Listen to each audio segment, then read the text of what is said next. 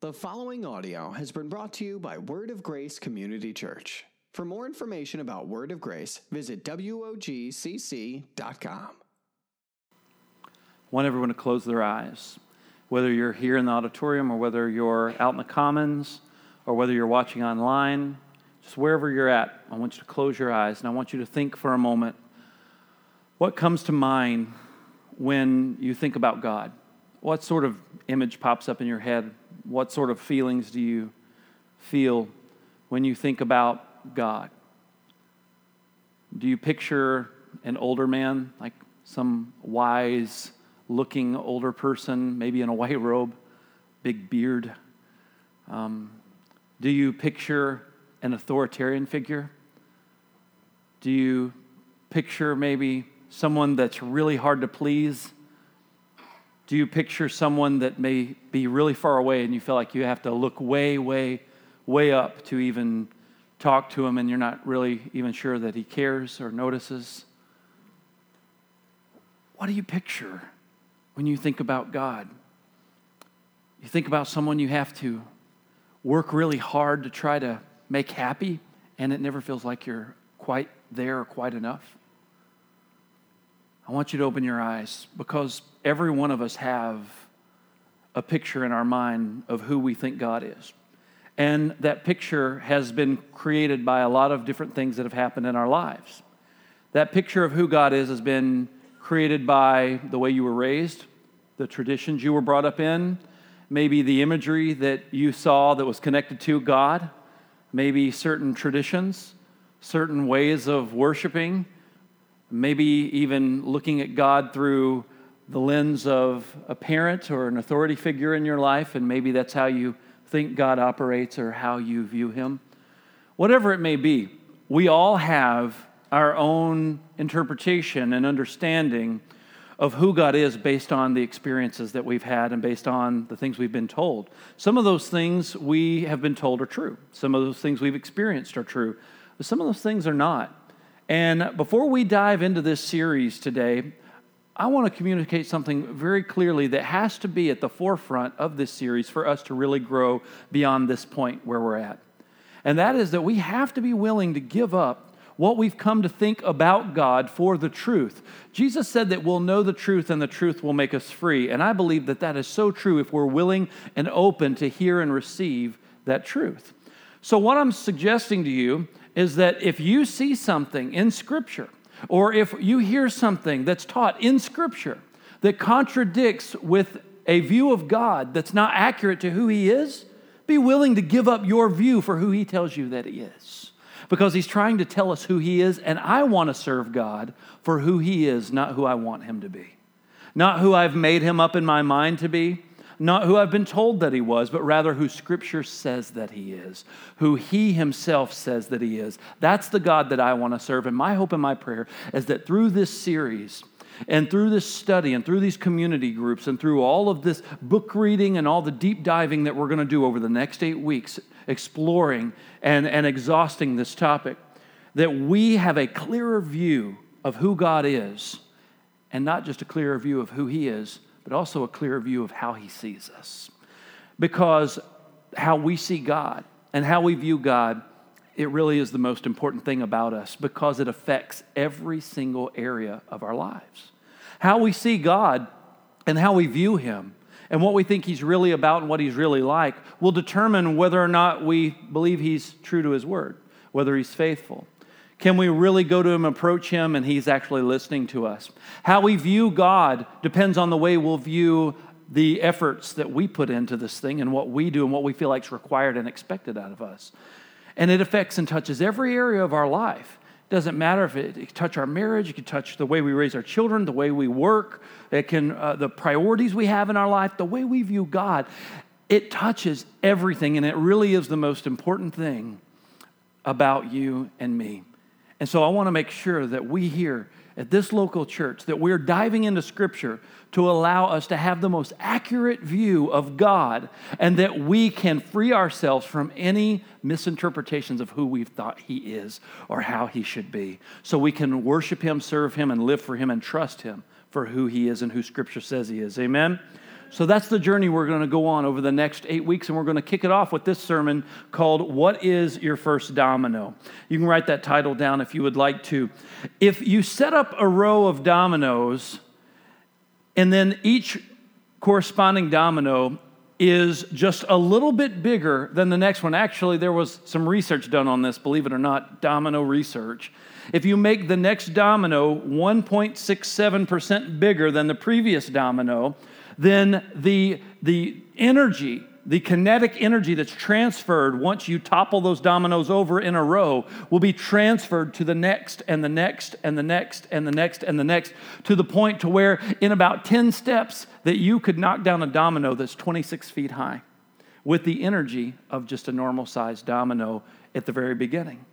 And so when we think about what God has called us to do and what God wants us to do, we read these stories and hear these stories about these people like Moses who did these great things for God, or King David, or maybe we read about the Apostle Paul, and we think these guys have done something so big. What in the world could I ever do that could really matter in the eyes of God, or that could ever really change or make a dent or an impact in eternity?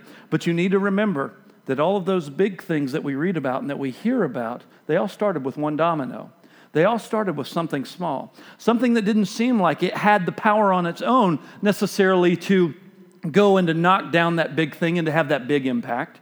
But yet, that one thing had enough power built up because it touched the next thing and the next thing and the next thing. And it carried over and carried over and carried over. And then all of a sudden, you began to see the effect of the church realizing what their first domino is and beginning to be faithful in the areas God has called them to. So, what is your first domino? That's what we're going to talk about this morning.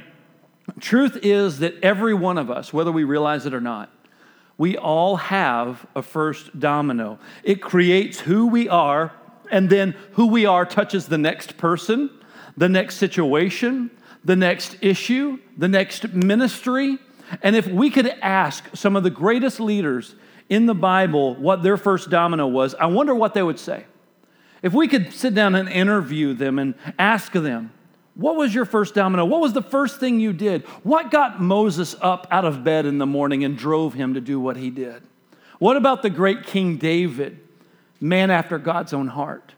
What about the Apostle Paul, the man who was beaten 39 times because typically they believed that at that 40th strike, that's when you were dead.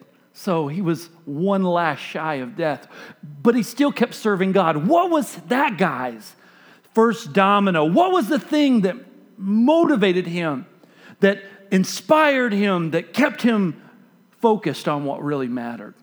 Let's go over to Exodus chapter 33 and let's look at these three different individuals and let's see what exactly that motivation was. Exodus chapter 33 here we're going to read about an interaction that Moses has with God. In Exodus 33, we're going to start reading in verse 12, where this interaction begins to happen. Exodus 33 and 12 says, Moses said to the Lord, See, you say to me, Bring up this people, but you have not let me know whom you will send with me, yet you have said, I know you by name, and you have also found favor in my sight. Now, therefore, if I have found favor in your sight, please show me now your ways. I want you to underline that or write that down. Show me your ways, that I may know you in order to find favor in your sight. Consider, too, that this nation is your people. And God said, My presence will go with you, and I will give you rest. And Moses said to him, If your presence will not go with me, do not bring us up from here. For how shall it be known that I have found favor in your sight? I and your people, is it not in your going with us, so that we are distinct, I and your people, from every other people on the face of the earth? Verse 17 And the Lord said to Moses, This very thing that you have spoken, I will do. For you have found favor in my sight, and I know you by name. Moses said, Please show me your glory. And he said, I will make all my goodness pass before you and proclaim before you my own name, the Lord. And I will be gracious to whom I will be gracious, and I'll show mercy on whom I will show mercy. But he said, You cannot see my face, for man shall not see me and live. And the Lord said, Behold, there is a place by me where you shall stand on the rock, and while my glory passes by, I will put you in the cleft of the rock, and I will cover you with my hand until I have passed by. Then I will take my hand away, and you shall see my back, but my face shall not be seen. Isn't this interesting? As we read this story about Moses, who has seen God's power in operation Moses, who has seen the Red Sea parted. Moses, who has seen all of the different plagues come on the Egyptians for not letting the people of God go. Moses, who has seen the Ten Commandments written by the very hand of God. Moses, who has led the children of Israel, over a million people who are daily being fed manna, this bread that just comes from heaven. And then he's taking care of them by sending them flocks of quail at night. You, you, see, you see all these different miracles and all these different ways, all these different things that God has done. And out of everything that Moses could say or Moses could ask, Moses says, I want to see your glory. I want to know you more. I want to see everything about you.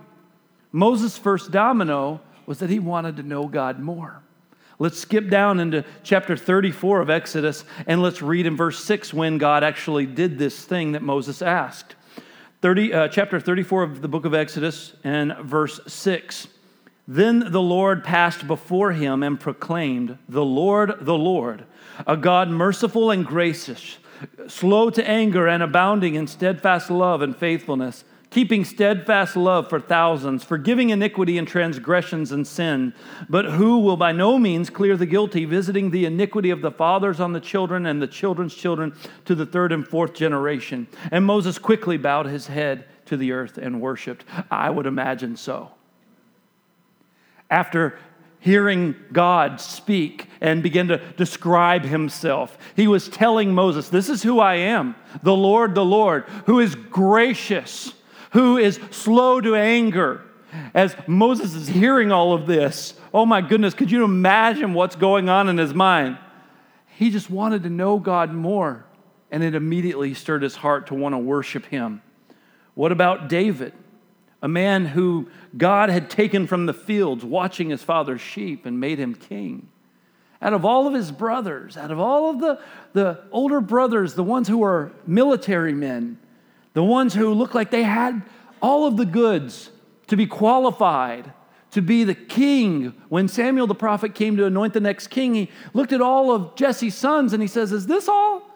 Are these all your kids? He said, Well, I got another kid, but I didn't think you'd want to see him.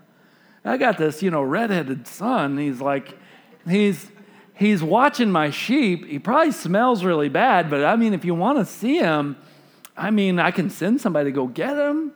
And he's like, Yeah, go send for him. And as soon as he sees David, God says, This is the guy. The one who was elevated from a place of not even being recognized by his own dad in the lineup of who could possibly be the king is the one that God chose to elevate to that position of being the king. And out of everything he saw happen in his life, out of all of the great things God did, through David, what would David say? What would be the, the thing he would want most from God? Psalm 27 and 4, David writes this. He says, One thing I have asked of the Lord that I will seek after, that I may dwell in the house of the Lord all the days of my life, to gaze upon the beauty of the Lord and to inquire in his temple. He just wanted to know God more out of everything that he could have petitioned God for, everything he could have asked, he says, I just want to know you more. This is my priority. Because listen, it wasn't because Moses and David were super hot shots that they got to do the things that they ended up doing. Because if you look at the life of Moses, he had issues. Moses was a murderer. He had murdered one of the, the Pharaoh's guards. And this guy was being chased around. People were, were wanting Moses' head and he's hiding for out of fear of his life. And then even beyond that, when he see God, sees God move, he has anger management issues. Because God said, Speak to the rock and water will flow from it. And he got so upset, he took, takes his staff and he just whacks it to make water flow out of it. Because he's just so upset at these people. He, he, he takes the stone tablets, throws them down when he sees that they're worshiping a false God. all this stuff. He wasn't this perfect guy. How about David? David wasn't perfect, but the Bible calls him a man after God's own heart. David sees someone bathing on a rooftop while everyone's at war, and he, he should have been with them at war, but he wasn't. And he was checking out the rooftop bather, and he says, I like what I see. And he asked someone to go and get her for him, and he wanted to sleep with her. And then she's, she's married. Oh no. And now she's pregnant. Oh no, what are we going to do? So David takes that woman's husband and puts him on the front lines of the battle, guaranteeing his death. And he dies. And he's still called a man after God's own heart. How in the world could that be? I'll tell you how, folks. Because God uses broken people, not perfect people. God uses broken people. God didn't choose Moses because of his patience and warm personality. God didn't choose David because of his high moral compass. He chose them because these were the people, man, they understood something. They saw value in God that others just quite didn't grasp. They wanted, Moses could have had anything. Then God said, You found favor in my sight. What do you want me to do? What does he say? Does he say, Show me more of your, your power? I want to see more of your mighty acts. Remember, I had you underline ways. I told you to write that down when he said, Teach me your ways. Isn't it amazing that when we have a need, when we have a challenge or something happen in our life, we say, God, I need you to intervene. I want your acts, I want your power to show up and to supernaturally change this situation, whether it be a health issue, whether it be a family issue or a relational issue, a financial issue. God, I need a miracle. I need you to show up. And we're asking God to come and intervene supernaturally and to do something because we're wanting his we're wanting his his his acts, his power, we're wanting him to change the situation. And Moses had that opportunity. God said, You found favor. What do you want? He didn't say, God, I want to see more of your acts. No, he said, Lord, teach me your ways. I want to know who you are. I don't want the miracle, I want to know the miracle worker. I don't just want you to do something for me, I want to know who you are. Teach me your ways. Teach me about you. Teach me more about you. Show me your glory. That was the cry of Moses' heart. David, writing songs, writes in Psalm 27, he said, One thing I've asked. This one thing I'm asking that I could just see your beauty, Lord. This is what I want. This is my first domino. This is the thing that's going to start the chain reaction of everything else, and it's going to touch everything else.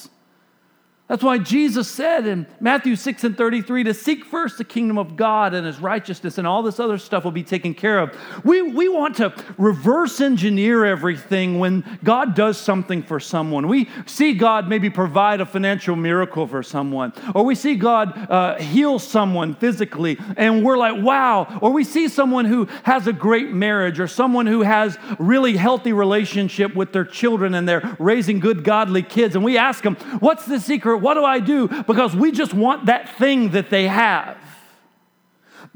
But the thing is, is that we aren't supposed to just chase after the thing in order to get it. The thing came as a result of the first domino being the right domino. Because we all have a first domino, and for some of us, it's financial security. For some of us, it's being good enough in someone else's eyes. Maybe for some of us, we're still trying to please that parent that we couldn't please because we had four A's and one C, and we heard more about the one C than the four A's. And we're still trying to please that parent out of our woundedness and get an attaboy or attagirl.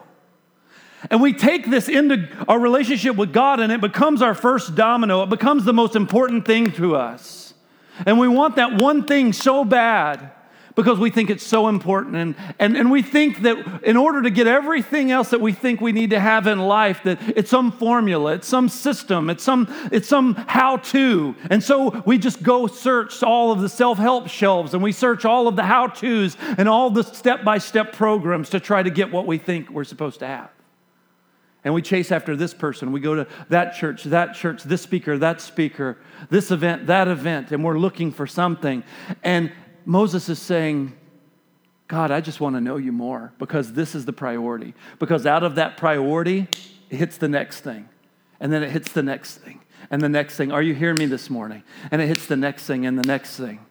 David's saying, My priority is to just want to see his beauty, know him for who he is, and then it hits the next thing. It rubs up against the next thing, and it carries all of that energy from that first domino, and it begins to shape and change and mold your life to where then your life becomes a testimony of the goodness and the glory of God because you're seeking him first. That's why Jesus said all these other things will be taken care of if you get this one right.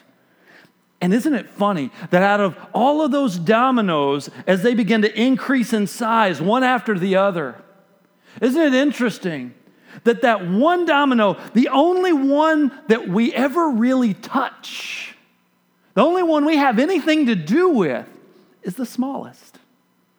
We always think we'll get involved when it's something big, and God's like, well, what about this one thing that's rather easy and simple?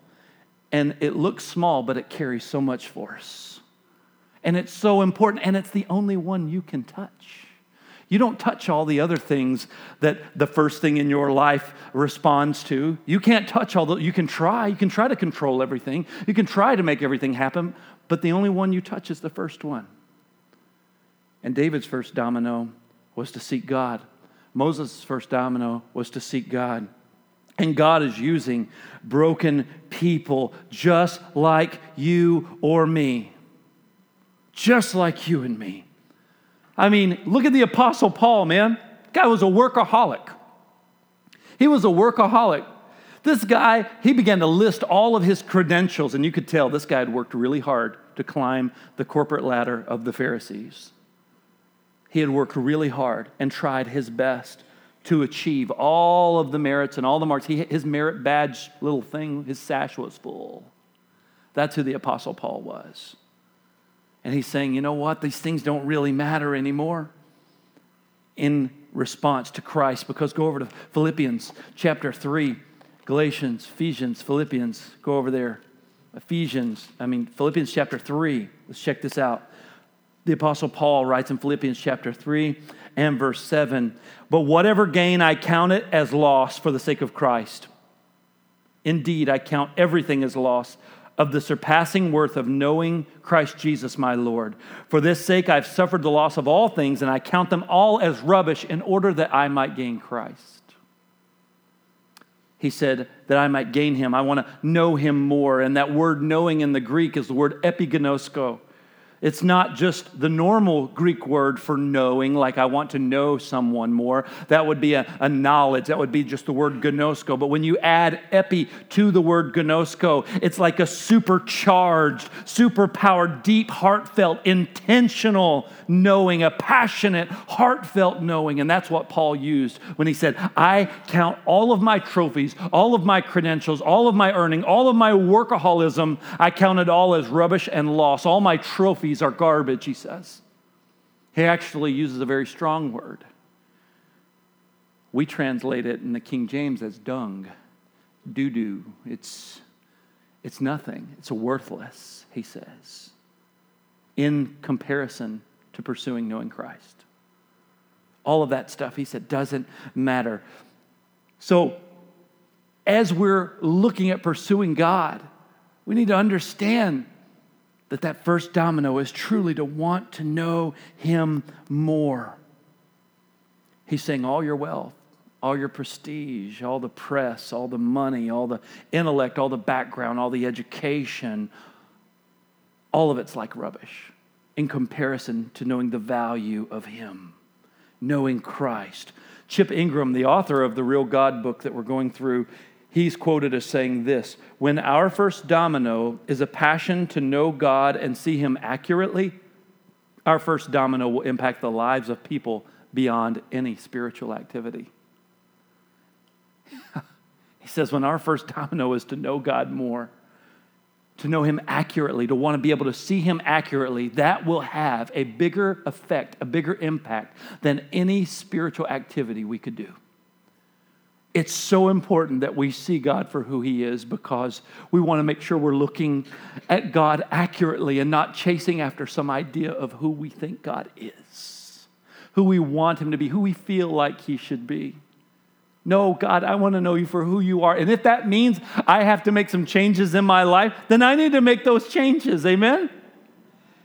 Because he's trying to help us. He's trying to show us the better way. He's trying to show us the pathway to healing, the pathway to wholeness. He's trying to show us it's all in him, it's not in anything else. It's not in that relationship. It's not in more money. It's not in the house. It's not in the acceptance. No, it's all in Him, and He's trying to show us that.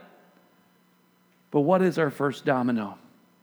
Because no priority of ours should be greater than to seek God and know Him more. No priority of ours should be greater than to seek Him. See your domino and my domino, it doesn't have to be big. Isn't that awesome? It doesn't have to be big, and we don't have to have it all together. It's not get it all together, figure it all out, and then come to God and then maybe, just maybe, he'll be happy with you. That's the idea that a lot of us have, but that's not the reality and the truth of who God is. He's wanting us to want to know him more, to see him for who he is. And our first domino, man, it doesn't have to be big, but the kinetic energy goes into the next one and the next one. It's us passionately following him. And if your life is a reflection of a passion to know God and to see Him accurately, then your domino will impact the lives of people beyond any spiritual activity, any program, any church growth stuff you can learn in all the world.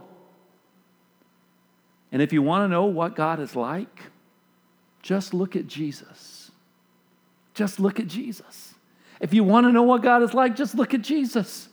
John 1 and 18, Jesus himself says, No one has ever seen God but the one and only Son, who is himself God and is in closest relationship with the Father. He's made him known. So you want to know what God's like? You want to know what's important to God? Look at Jesus. And that's the beauty of the gospel is that we can have relationship with Jesus. We can get to know Jesus through his word, through fellowship, through worshiping, through serving him. We can get to know him more and more through connecting with others in Christ-centered community, through having other people rub off on us with the things they've grown in and the experiences they've had and we begin to see God more and more at work in the lives of people. You want to know how God feels towards someone who makes tragic mistakes and who's deeply sorry for them? Look at the woman who was caught in the act of adultery. What did Jesus say? Man, that was an offense in their day that was punishable by death. People were ready to stone this woman. And how did Jesus? How what is important to God?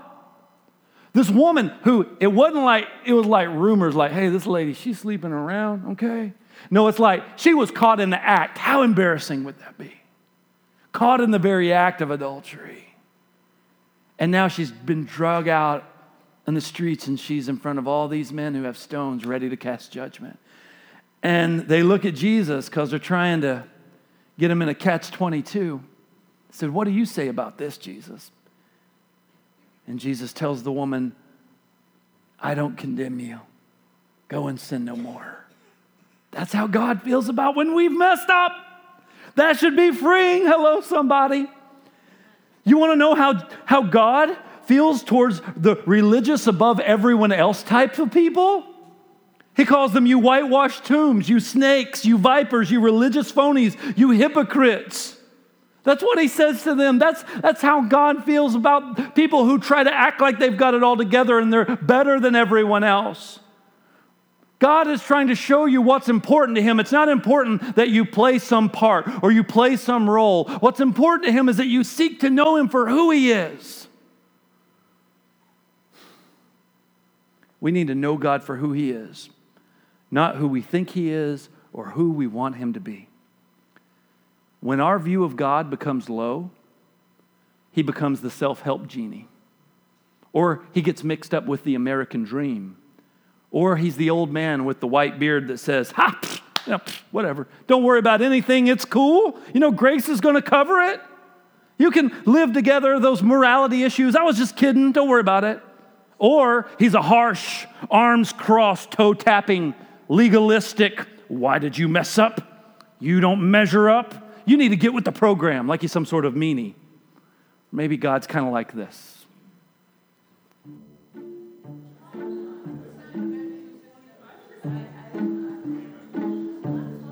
Good, Landon.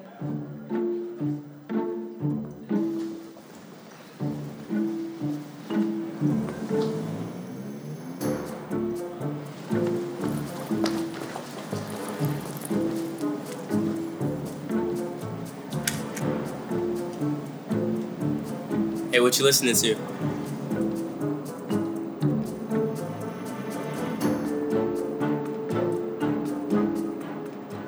When you think about God,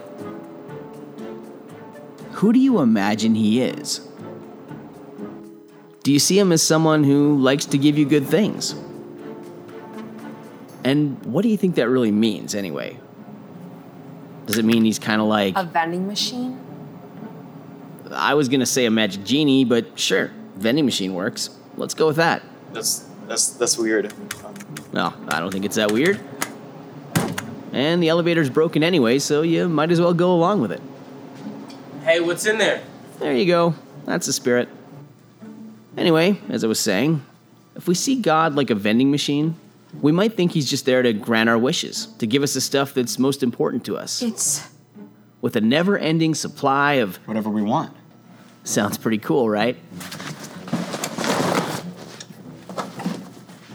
Maybe you're like Diana, and you want to be the MVP of the softball team. Punch in D6.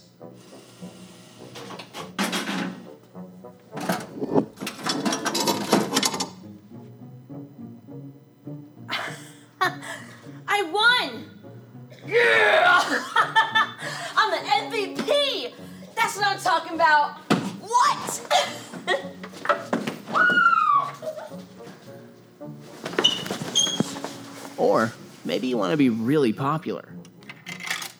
That's C3.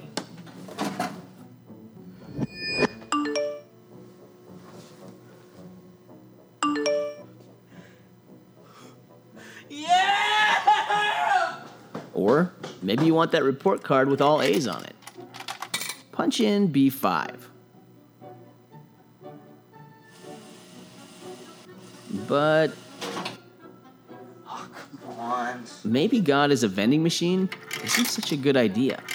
Sure, it's great to punch in whatever you want, but Hey!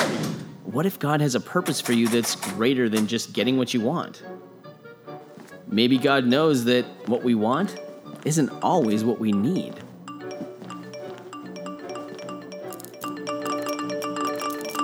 The Bible says God is so good and loves us so much, not to just always give us everything we ask for. Sometimes the things we pick fall apart in our hands. God cares more about giving us what we need instead of what we want. Really? Come on!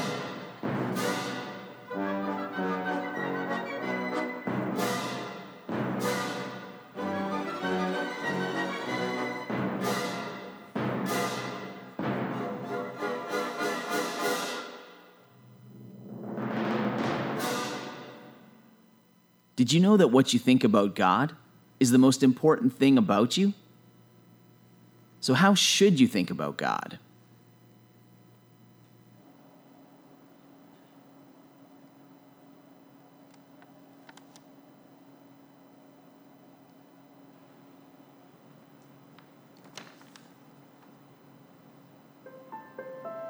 Maybe it's better if you let God tell you who He is and base your picture of Him on what He says about Himself. The real God loves to give you good things, but He's only going to give you what's best for you.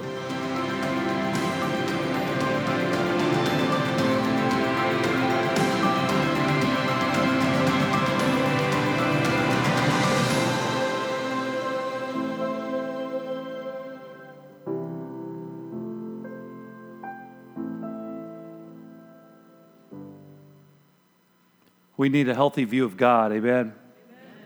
Every issue in your life can be traced back to a faulty view of God.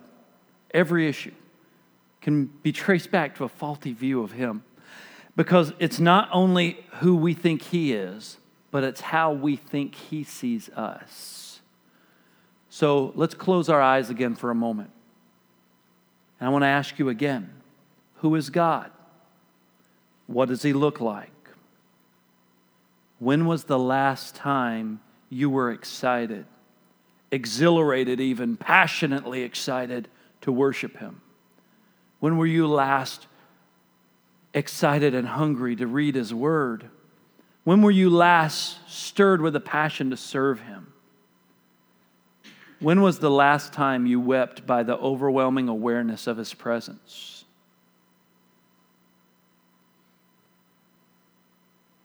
Look back up here. I want to give you this today. I want to give you a brand new set of glasses. I want you to know that the answer is not in trying harder, working harder, some new program, but yet it's a new set of glasses through which you see the world and you see God. It's the passion to start the day like Moses or to start like David or Paul the point is, is that my passion, my first domino, should be to know the real God. And before we close, I want to invite you to take kind of a heart check quiz. You can write them down. You can think about it now, whatever the case may be. I just want you to revisit this. And here are the four areas that this kind of self evaluation covers. Number one, those who really know God have great energy for God. Number two, those who really know God have great thoughts about God. Number three, those who really know God have great boldness for God. Number four, those who really know God have great contentment in God. And I want you to be honest. Are these things being manifested in your heart and in your life. Dig deep so that you'll have a clear picture of where you're at today and where you want to go. Because we're beginning this journey to dive into understanding who the real God is together, to seek Him with our whole heart so we can be able to see our Heavenly Father for who He really is. My prayer is that we're going to experience a deeper relationship with God as a result, and that it will impact literally everything in your life and in this church. Amen. So, God, I thank you for this day, and I thank you for showing us who you really are. I pray that through this real God study that we go through over the next few weeks, and as we commit to being in community groups and reading the book, and as we're going through all these different materials and hearing these messages and discussing them with others, and as our children are hearing this message, and as our teenagers are hearing this message, God, I just pray that you would work in and through this focused, intentional campaign and series in a way where we will come out at the end of this series having had experienced you in a new way and have known you more, and that we would rid ourselves of all of the junk all the misconceptions that we thought about you so that we can be free and truly put you first and seek you first and allow seeking you to be our first domino. Lord, I pray that you would stir in us a passion to know you more like never before. In Jesus' name, amen. There's a deep sense of unease in our rapidly changing world. We all know something has been lost, but we don't know why or where it all leads. Pop culture tells us it's all about me and that we should worship our own creations rather than the Creator. In politics, the end justifies the means. In relationships, love means self satisfaction. In life, status and appearance are what count. In the church, confusion replaces clarity and conviction. Our faulty and distorted view of God is at the root of all our problems. But what if we view God differently? What if we saw Him the way He longed for us to see Him? We can worship a God who is holy, wise, and just, one whose faithfulness and goodness are matched by His power and sovereignty over all things. This is a God who can deliver us from evil and transform lives. This is a God worth worshiping. The way back, the path of hope starts with knowing God for who He really is We need to know the real God.